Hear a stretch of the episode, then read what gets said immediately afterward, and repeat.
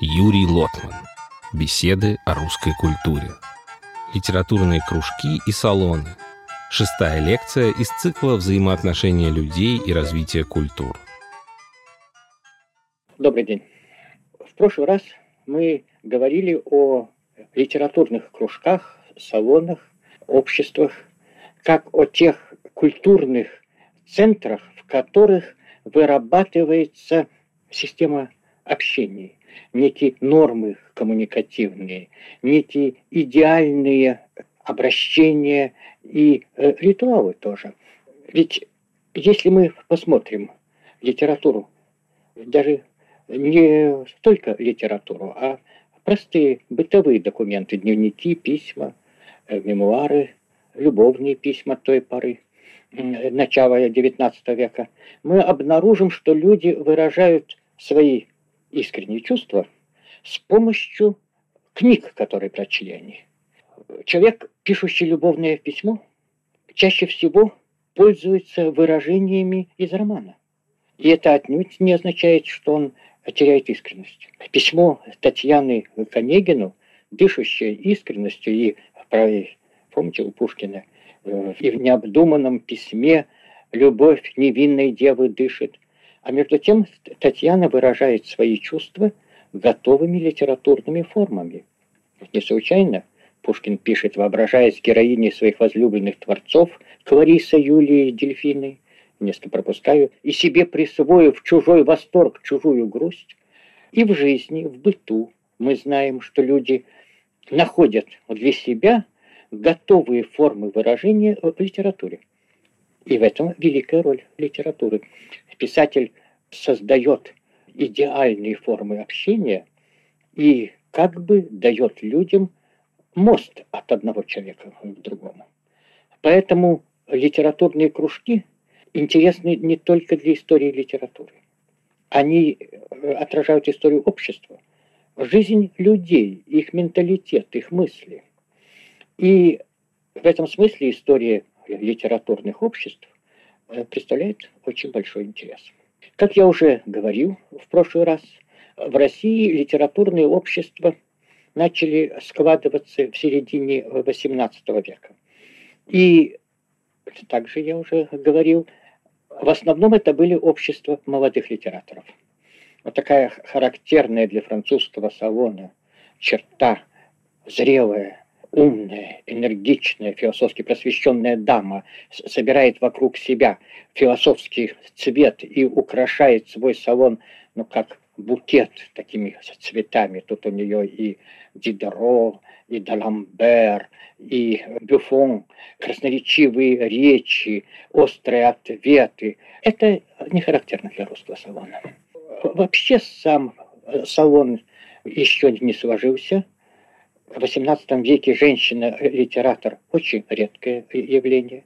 А чаще всего, повторяю, это молодые писатели.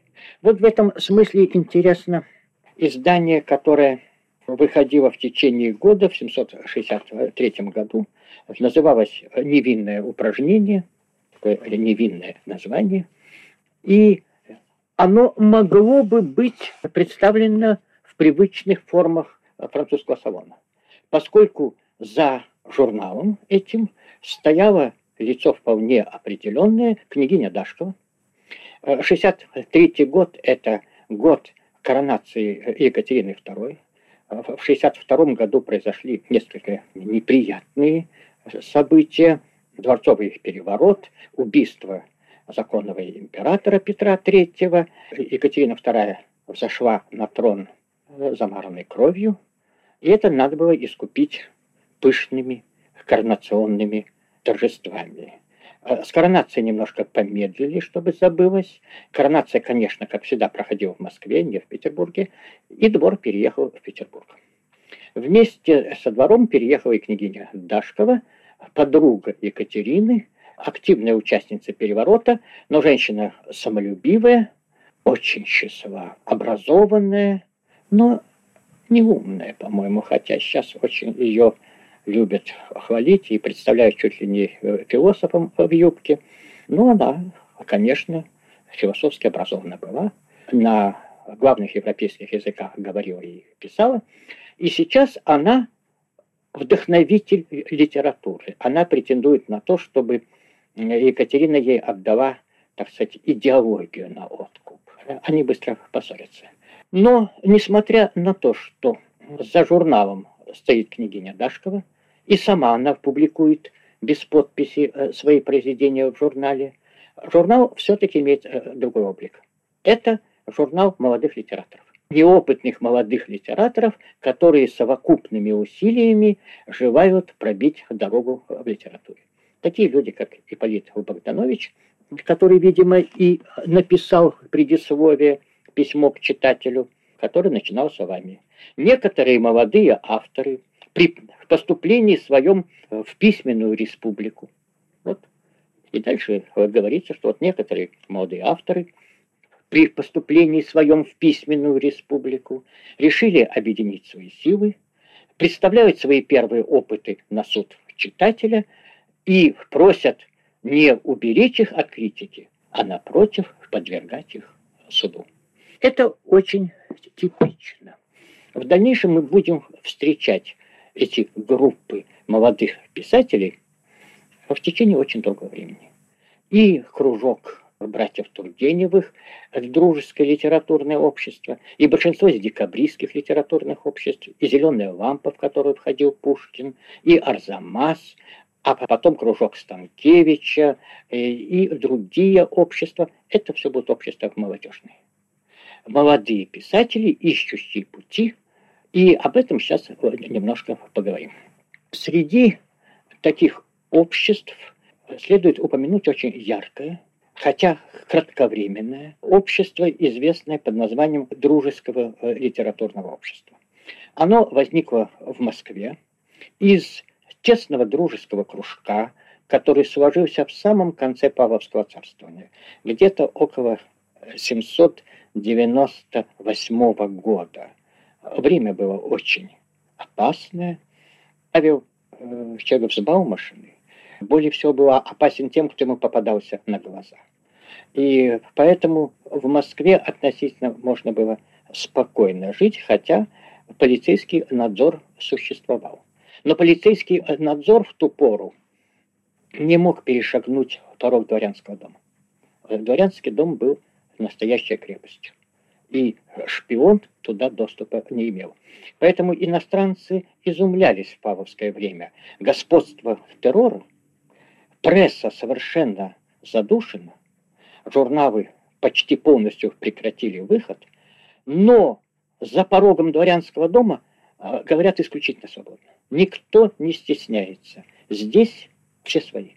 Московская атмосфера поддерживается э, существованием университета, который тоже представляет растущий культурный центр.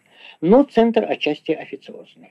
И в этом смысле друзья, э, все связанные э, с университетом, братья Тургеневы, сыновья директора, тогда в университете был не ректор, а директор, братья Тургеневы сыновья, молодой начинающий академическую карьеру э, человек Мерзляков, в будущем блестящий профессор, э, знаток древних языков, молодой Жуковский и Андрей Кайсаров, Воейков. Это общество уже и потому мы можем упомянуть, что из молодых людей, а было немного, их было в общем человек 8, считая совсем юных, из них два потом были профессорами в Тарту. Из этого общества вышли крупные деятели, бесспорно гениальные юноши, только рано умерший. Поэт Андрей Тургенев, позже в крепости Кюхельбекер в дневнике, декабристский Кюхельбекер, в дневнике записал, что если бы смерть не унесла Андрея Тургенева так рано, он затмил бы Жуковского в университете имелись официозные литературные объединения, а кружок был дружеский, противоположный официально. Молодежь предпочитала э, собираться не в казенном помещении и даже не на директорской квартире под надзором, под внимательным оком родителей. Родители были строгие. Иван Петрович Тургенев был масон, человек очень высоких моральных требований и не любил э, сборищ. А у Жуковского вообще не было такого просторного помещения. Собирались у Воейкова.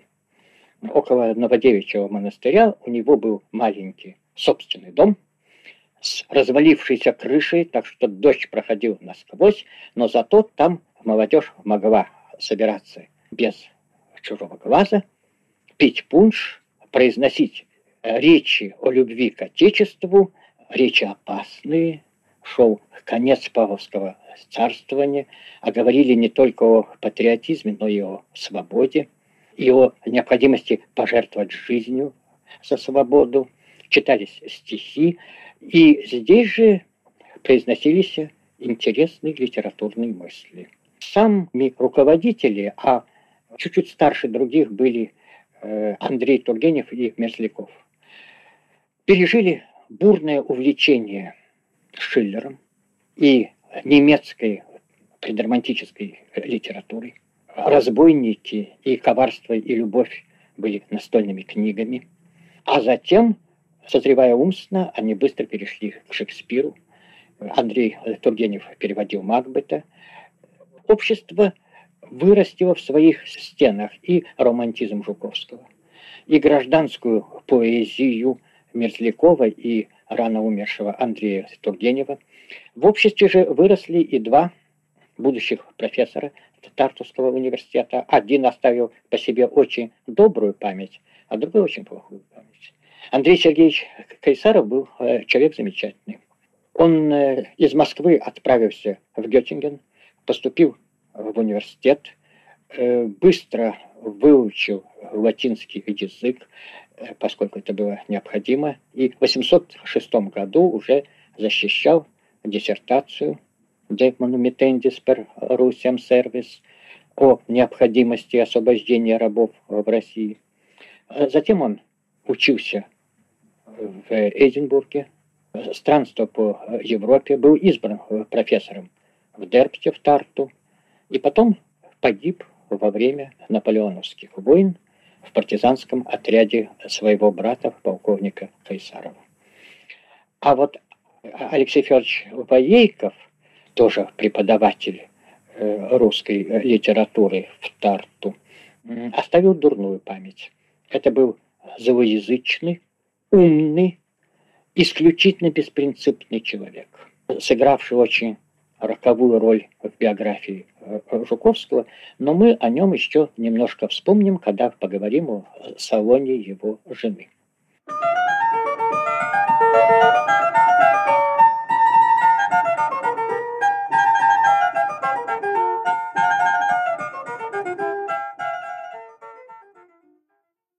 Общества, о которых мы сейчас говорим, имели каждое свое лицо. Дружеское литературное общество было э, романтическим и героическим. Но среди объединений молодых литераторов, которые потом возникали, заметно и э, направление веселое, комическое, иногда даже такое карнавальное, как теперь принято говорить. Это тоже имело свою э, традицию. Во Франции XVIII века наряду с э, салоном существовало и шуточное общество. Их было много. Они э, носили шуточные названия, ну, такие как «Муха в меду» и другие.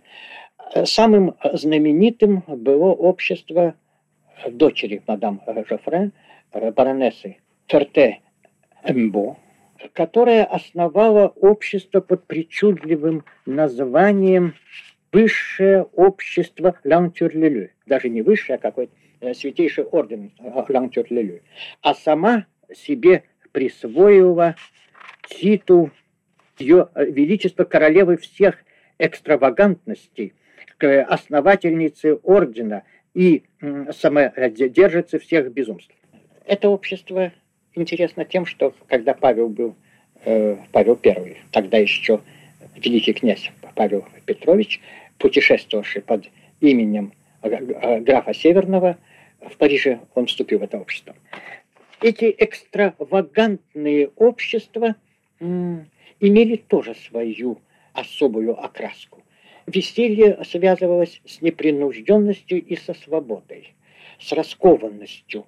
И э, общество весельчаков окрашивалось, особенно в России, в тона политической э, независимости. И это э, заметно в таких обществах, как Арзамас и Зеленая лампа. Оба общества шуточные, оба возникли после наполеоновских войн. Э, Арзамас в 15 году, Зеленая лампа несколько позже. Оба отмечены участием Пушкина. Правда, в «Зеленой лампе» Пушкин участвовал активно, а в Арзамасе, кажется, и, может быть, даже и не был ни разу, а если был, то только раз. Э, общества эти соединяли литературные интересы и стремление отгородиться от тех, кто недостоин, некий дух элитарности, с свободой обращения внутри и с разнообразными шуточными обрядами. В Арзамасе члены меняли имена. В обществе они переставали быть Жихаревым, Уваровым, Дашковым, Жуковским.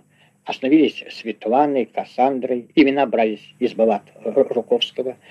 Шуточные обряды, обязательный ужин, который заканчивался ритуальным поеданием жареного гуся, ибо Арзамас, провинциальный город в Нижегородской губернии, славился на всю Россию мороженными э, гусями. Эти шуточные обряды скрывали и серьезную сущность. Они э, создавали облик литературного мира, независимого от официальности, защищенного весельем и вместе с тем отмеченного элитарностью. Вот эта последняя сторона раздражала декабристов, которые были люди серьезные, шутить не очень были расположены, и э, заседания типа Арзамасского казались им пустыми. Э, в этом смысле «Зеленая лампа» представляла интересное переходное объединение. Отчетливо продекабристские настроения – очень серьезные доклады, там, например, читались утопии, прямо касающиеся будущего строя России, сочетались и с безудержным весельем, и с отчетливой свободой поведения. Эти общества, а их было много, имели и некую конкурирующую форму э, литературного объединения. Общества, о которых я э, говорил, отмечены одной чертой. Они не только молодежные, не только литературные, но они мужские. Ни в Арзамасе, ни в «Зеленой лампе», ни в дружеском литературном обществе нет ни одной женщины. Хотя молодые люди имеют и романы, и увлечения, а члены дружеского литературного общества даже все влюблены, и э, даже пытаются одну девицу освободить от деспотического влияния ее матери и похитить, а, разумеется, в высоких нравственно-идейных таких эмансипационных э, видах.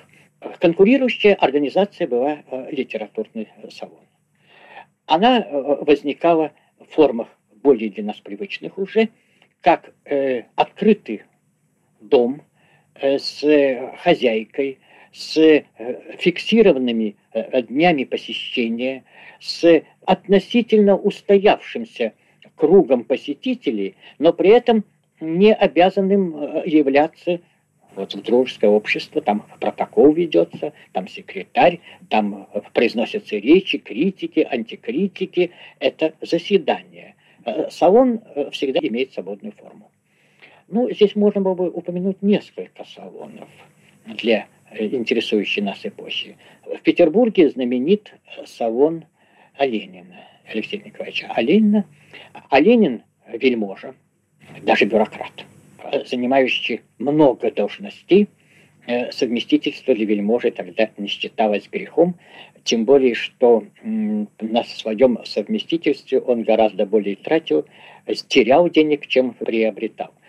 А Ленин был и директором публичной библиотеки, и президентом Академии художеств, а потом и возглавлял Государственный совет. Он занимал много должностей, но был ученый, археолог, правдолюбитель, но осведомленный, покровительствовал историкам. Сам он был человек маленького роста, весь покрытый орденами, такого незначительной э, внешности. Жена у него была строгая, крупная, высокая женщина. И очень милые э, дочери, тоже все маленького роста, так что один злой остряк сказал, что через два поколения их надо будет подбирать с пола, послюнявив палец. У Оленина и в Петербурге в его доме, и особенно в загородной мызе Приютины, Приютинская мыза, это в сторону Выборга от Петербурга, на Выборгской дороге. Там бывали Крылов, Гнедич, Батюшков, актеры, поэты, певцы, историки, археологи. Крылов там участвовал в домашних спектаклях, как правило, в роли старух комических, иногда с импровизациями э, выступая. Обстановка была абсолютно свободная. Каждый делал, что хотел. Ужинали за маленькими столиками, столик на двоих, так что никакого э, ритуала. Э, хозяева подчеркивали, что приходить, уходить, э, заниматься чем угодно, гости могут в любое время. Если приглашаются артисты, то не за тем, чтобы они выступали. Если кто-то читает стихи, то не потому, что он это должен делать. Артистическая свобода и такой сельский оттенок дочери Ленина сами доят коров, на стол подаются всегда свежие сливки. Правда, гостей много, и иногда сливок не хватает. Приютинский дом, о котором и батюшка пишет в стихах, это такая отдушина в бюрократическом сухом в Петербурге. Другая интересная отдушина, тоже салон, связана с Тарту. Я говорил о том, что Воейков, сменивший убитого Кайсарова по протекции Жуковского и э, приятелей Жуковского, прежде всего Александра Ивановича Тургенева. Э, Воейков – человек, принесший массу зла Жуковскому и оставивший дурную память в университете. Он был зол, э, не умел ладить с людьми, насмешник, а жена его была прелестна. Она была сестрой Маши Протасовой, любви Жуковского, Маши, которая вынуждена была не соединять свою судьбу с Жуковским, э, потому что э, Жуковский был беден, и, кроме того, он был слишком близким родственником, и мать не дала разрешения на брак. Маша вышла за очень хорошего человека замуж, за сдебского хирурга профессора Мойера. О Мойере потом с огромной теплотой вспоминал Пирогов.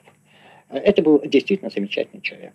Хороший хирург, э, очень культурный человек, пианист хороший, исключительно внимательный к своей жене, э, понимавший сложность ее сердечных переживаний. Приятель Жуковского, Жуковский со своим мягким женственным характером э, смог стать другом дома, хотя это доставляло ему огромные страдания.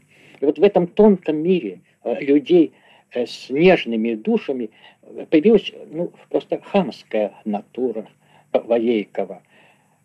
И он э, женился на прелестной Сашеньке Протасовой, э, Светлане Жуковского, вот в балладе Жуковского Светланы имеется в виду Саша, и переехал в Дербст, в Тарту, поссорился со всеми сразу. Интриган был ужасный. Э, но вокруг Александры э, Воейковой сложился очень милый круг молодых студентов всех национальностей, представленных в Дерпте. Молодые люди были, конечно, в нее все влюблены. Влюблен в нее были и не только молодые, и Александр Иванович Тургенев, который так и не женился из-за этого, и молодой Языков, ну, правда, Языков тут влюблялся во всех по очереди. А для Языкова Дерпт стал Тарту стал особой э, страной. И та атмосфера свободы, которую он здесь э, вдохнул, в значительной мере была связана с салоном Александры Водейковой, которую он не случайно назвал своей музой. Именно в Тарту, в Дерпте, Языков написал такие стихи. «Свободы гордый вдохновенье, тебя не слушает народ, оно молчит святое мщенье и на царя не восстает. Пред адской силой самовластия, покорный вескому ерму, сердца не чувствуют несчастья и ум не верует уму. Я видел рабскую Россию перед святыней алтаря, гремя цепми, склонивши выю, она молилась за царя. Здесь очень интересна э, фраза «и ум не верует уму». Это мысль о том, что в рабском мире нет контактов между людьми. Нет возможности общения, что условием общения является э, свобода. И такую свободу э, Языков почувствовал в Тарту и выразил это в стихотворении «Дерпт».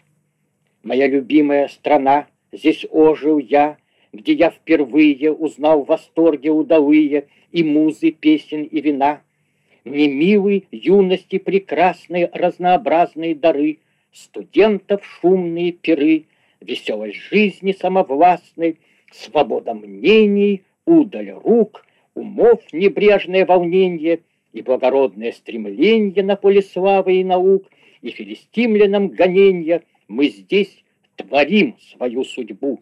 Здесь гений жаться не обязан, и Христа ради не привязан к самодержавному столбу. Приветы вольные живые, тебе любимая страна, Здесь ожил я, где я впервые узнал восторги удовые И музы, песен и вина. Атмосфера салона Воейковой, конечно, не только политическая, и даже не столько. Она исполнена э, вот плавающего в воздухе духа влюбленности. И хозяйка э, салона здесь не дама на склоне лет в духе французских хозяек салонов XVIII века. Но вместе с тем э, хозяйка салона не может привлекать только прелестью лица. Э, Сашенька Воейкова образована, чувствительна, музыкантша, предмет поэтического поклонения, хорошо чувствует поэзию, и атмосфера свободы, любви и поэзии э, создает вот тот шарм, который присущ этому э, салону. Можно было бы вспомнить еще один салон, уже за гранью декабрьских событий.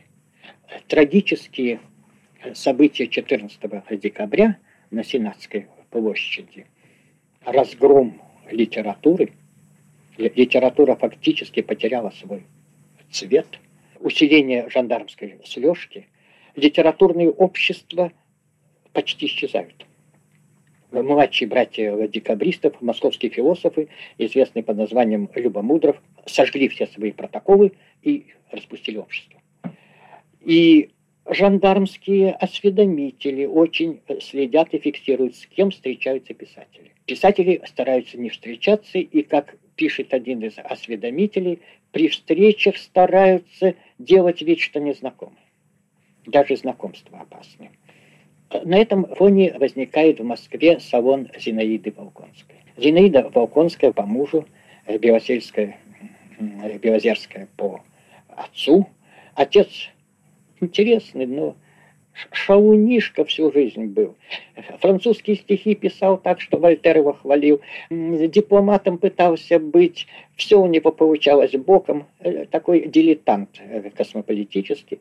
Образованный, шутник. Э, деньги все протратил. А дочь была красавица настоящая. Образованная. Писала по-русски и по-французски. Французская писательница она была. Друг Гоголя, друг Пушкина, друг Мицкевича создавшая в Москве э, в своем доме как бы античный храм, где ее уму и красоте поклонялись и Чадаев, и Мицкевич, и молодой э, Хомяков, и Пушкин писал ей стихи. Это был дом, где искусство оттесняло вот эту ледяную жандармскую ночь. И салон в эту пору, конечно, никакой политики не было. Но уже слушая свободную импровизацию Мицкевича, а Мицкевич импровизировал по-французски, по-польски. Э, образованные русские люди, конечно, знали польский язык в ту пору. И Пушкин, уж Рылеев прекрасно знал, но Рылеев уже был повешен. Мицкевича встречали, он был э, сильный, опальный поэт, как брата. И салон Зинаиды Волконской грел воздух, точно так же, как и салон вдовы Карамзина в Петербурге тоже. Э, салоны превращаются в оазисы. Таким делается э, салон Елизаветы Михайловны Хитрово в Петербурге, дочери Кутузова. Это место, где Пушкин будет обогреваться. Не только потому, что Елизавета Михайловна э, замечательнейшая женщина, влюблена в Пушкина. Это была одна из немногих женщин, которая не только любила Пушкина, его любили многие, которая понимала его масштаб и ценила в нем просто гордость поэзии русской, европейской. Но, кроме того, дочь ее Доли была за австрийским послом. Елизавета Михайловна занимала первый этаж, Доли с мужем во второй в австрийском посольстве, это как бы экстерриториально. Фикельман, э, муж Доли, получал все европейские журналы и газеты без цензуры. Здесь Пушкин, а он был напряженно включен в политику, получал новейшие э, европейские сведения. Здесь он общался с тем кругом лиц, который действительно в Петербурге был ему интересен, э, с европейскими послами. Ближайшее пушкинское окружение 30-х годов – это дипломаты. И очень интересные отзывы э, дипломатов. Они видят, они знают, что Пушкин поэт, но оценить не могут, потому что они не читают по-русски. Но видят в нем острого политического мыслителя, человека, который бы с успехом занял место на скамьях любого парламента. Та сторона, которая, конечно, русскому современнику была неизвестна. Помните, как горько шутил каторжник Лунин. В России я называюсь государственный преступник, осужденный по первому разряду и сосланный на пожизненную каторгу. Как долго? как длинно. А в Англии бы я назывался член оппозиции Лунин. Коротко и ясно. Таким образом, литературный салон оказывается большой культурной силой, но все-таки он устаревает. Он связан с культурой дворянской, аристократической, а она к 30-м годам уже на закате своем – и опять вперед э, выдвигается кружок молодежи, молодого Герцена, Станкевича и Белинского, э, кружок братьев Сунгуровых, это уже кружок, который приводит своих членов на каторгу, или кружок Петрошевцев, где начинается с литературного чтения, а тоже кончается каторгой, и литературное общество превращается в общество политическое. Благодарю за внимание. Мы благодарим эстонское национальное телерадиовещание за предоставленные записи лекций Юрия Лотмана.